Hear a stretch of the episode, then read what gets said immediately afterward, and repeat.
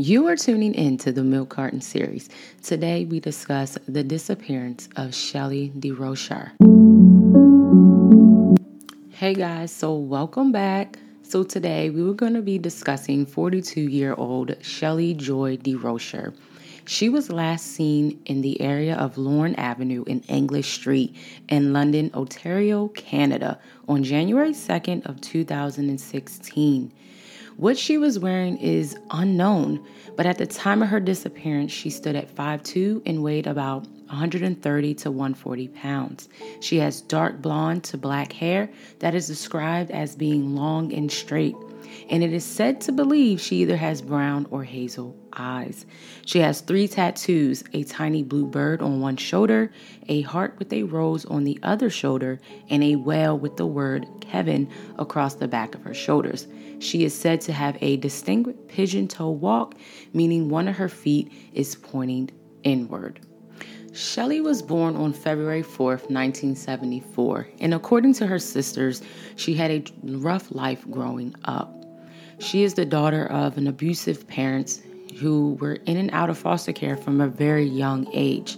But despite her difficult upbringing, Shelley chose to look at the positives in life and she knew that there was more to life because she had a great personality. She was very loving, caring, and she just truly just enjoyed life. She was well known in her community and enjoyed spending time with her family. And some of her most favorite activities include reading, exercising, watching movies, and even cooking. She is also the mother of three children as well as a grandmother.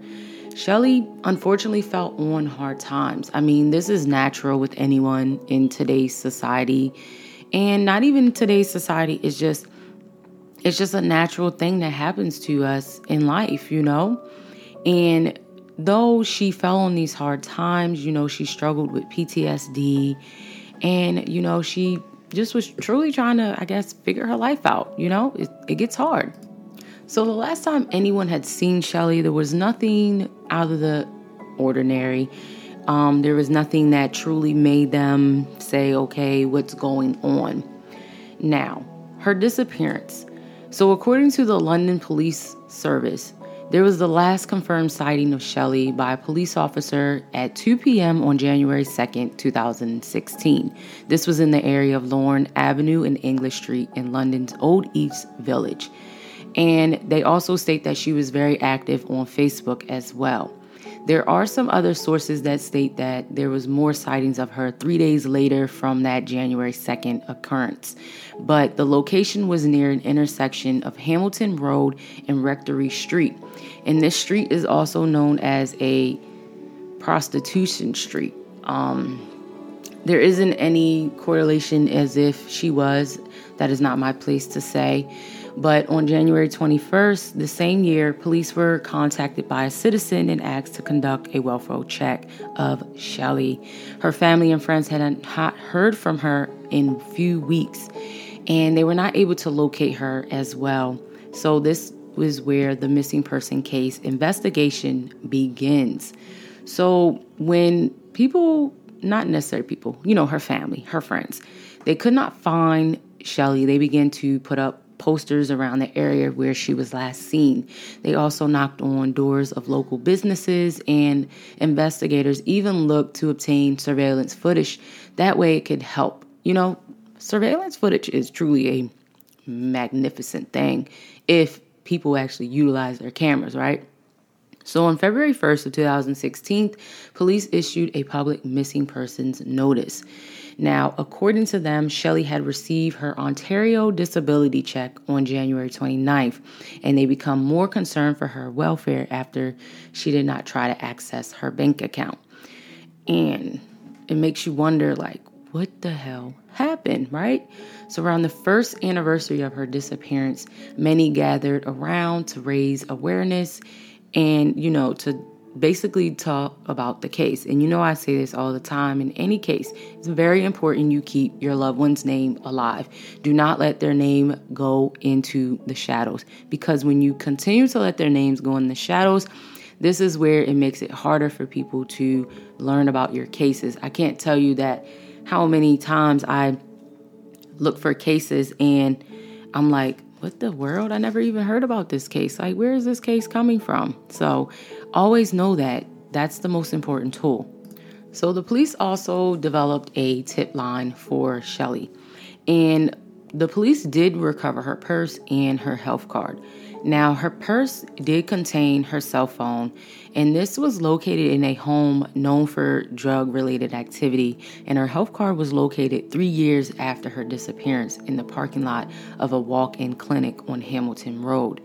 Now, in January of 2018, police also put around flyers with her image and details about the case in that downtown core area in the other neighborhoods where Shelley was last known to visit. They even conducted a social media blitz and spent an afternoon in the Old East Village in hopes of getting new information on this case. So, the organization Please Bring Me Home is an, a Canadian organization that helps to solve missing person cases that have gone cold. And they had announced this year, actually, that the information obtained suggests that one unnamed individual is responsible for Shelley's disappearance. But before going to police, they are trying to verify how this individual had access to Shelley around the time she went missing. They also stated that there are several awareness measures, including a plan to erect a billboard in the Hamilton Road area, which conducted canine searches, and they even created an online map to show key locations in this case. Now, Shelley's disappearance, it did get you know, a lot of media coverage over the years, but her family did not want the public to know of her lifestyle. And I think that's fair. I think that's fair. And I also think that we as people have to be mindful that when our loved ones go missing, these things will come out. And that's why I said previously, you know, that's not my place to say what Shelley was doing because it doesn't matter. It doesn't matter. You want to know why? Because at the end of the day, she's missing. That's the most important part. No one deserves to right to do anything to human beings. You are not God, and you don't deserve whatever you believe, you don't deserve to make someone die. Sorry. Bottom line, keep your freaking hands to yourself.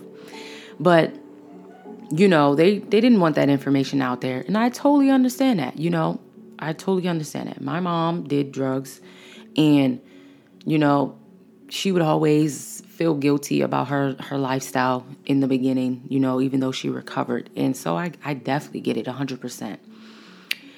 Um, according to the London Police Service, my bad, guys. this case is still ongoing and active. Um, they have had a lot of tips come in. They have been followed up on. You know, investigators have spoken with family and friends, and they've been trying to, you know, keep her name alive and continue to get leads that actually lead up to her disappearance. And, you know, they also have done numerous searches and there also has been forensic examination of the evidence in that they have looked into her social media profiles and her financial records, you know, in hopes of finding out what happened to her. And there hasn't truly been any leads to say where, in fact, Shelley is or where her whereabouts are. You know, investigators, they have narrowed down their focus to the hours before she went missing in the events but it kind of, you know, makes it a little bit hard to know where she is. You know, they do believe that Shelley is possibly dead due to her lack of contact with her loved ones. You know, she stayed in contact with them. So they do believe that, you know, this may be the end result, but there has not been any information to confirm those. You know, it's it's truly sad when you're looking for your loved one and there's no lead that truly gets to the end result of finding your loved one. I feel like that's, you know, it's sad and disheartening. Um, there has also been questions about how the police handled the disappearance of Shelley. You know, women are considered at risk and it seems like the police didn't have any cause for concern or or like trying to figure out like where she was and a lot of that too comes into play because like when like like I said previously about how fam their family didn't want Shelley's results to come out. A lot of people like a lot of police officers, they look down on people who do different things and so I definitely get it and you definitely makes you just want to you know say don't put my person's business out there because you know people are going to be like oh well they were doing this they were doing that and at the end of the day it doesn't matter there's still someone's loved one who is missing and they deserve to know where their loved one is. But all in all, the family does believe that now police officers are doing everything that they can to find Shelley. You know, and it sucks because it's like every day somebody is going missing, and it's just like, what the world? And regardless of someone's lifestyle, no one deserves to go missing. And like in all my podcasts I do, there are some theories out there about the disappearance of Shelley. Again, these are not concrete um, theories. Let's just be honest. And, you know, and this information is pulled from the stories of the unsolved. So if you guys want to check out that article, you can go and check it out. Um, we'll try to link it down below in the podcast. But there are some theories, you know, people think that maybe she wanted to start a new life. And then you know, there are theories that people believe that, you know, her lifestyle deemed her a high risk and, you know, someone could basically try basically try to take advantage of Shelley, which could be possibly true. You know, but again, no one deserves to die because of their lifestyle. Regardless of what it is and what you are doing, that is your business. You know, at the end of the day, it's someone loved one and they deserve to have all the answers. And I'm truly sending her family love and light and praying that they do get the answers that they seek because, again, no one deserves to not know where their loved one is. So, guys, until the next episode on my podcast, I'll see you. As always, don't forget to send in any cases you want me to cover on. And um, I'll see you guys over at my YouTube or my social media pages if you have any other questions. So, guys, stay safe, and I'll see you next week. Bye, guys.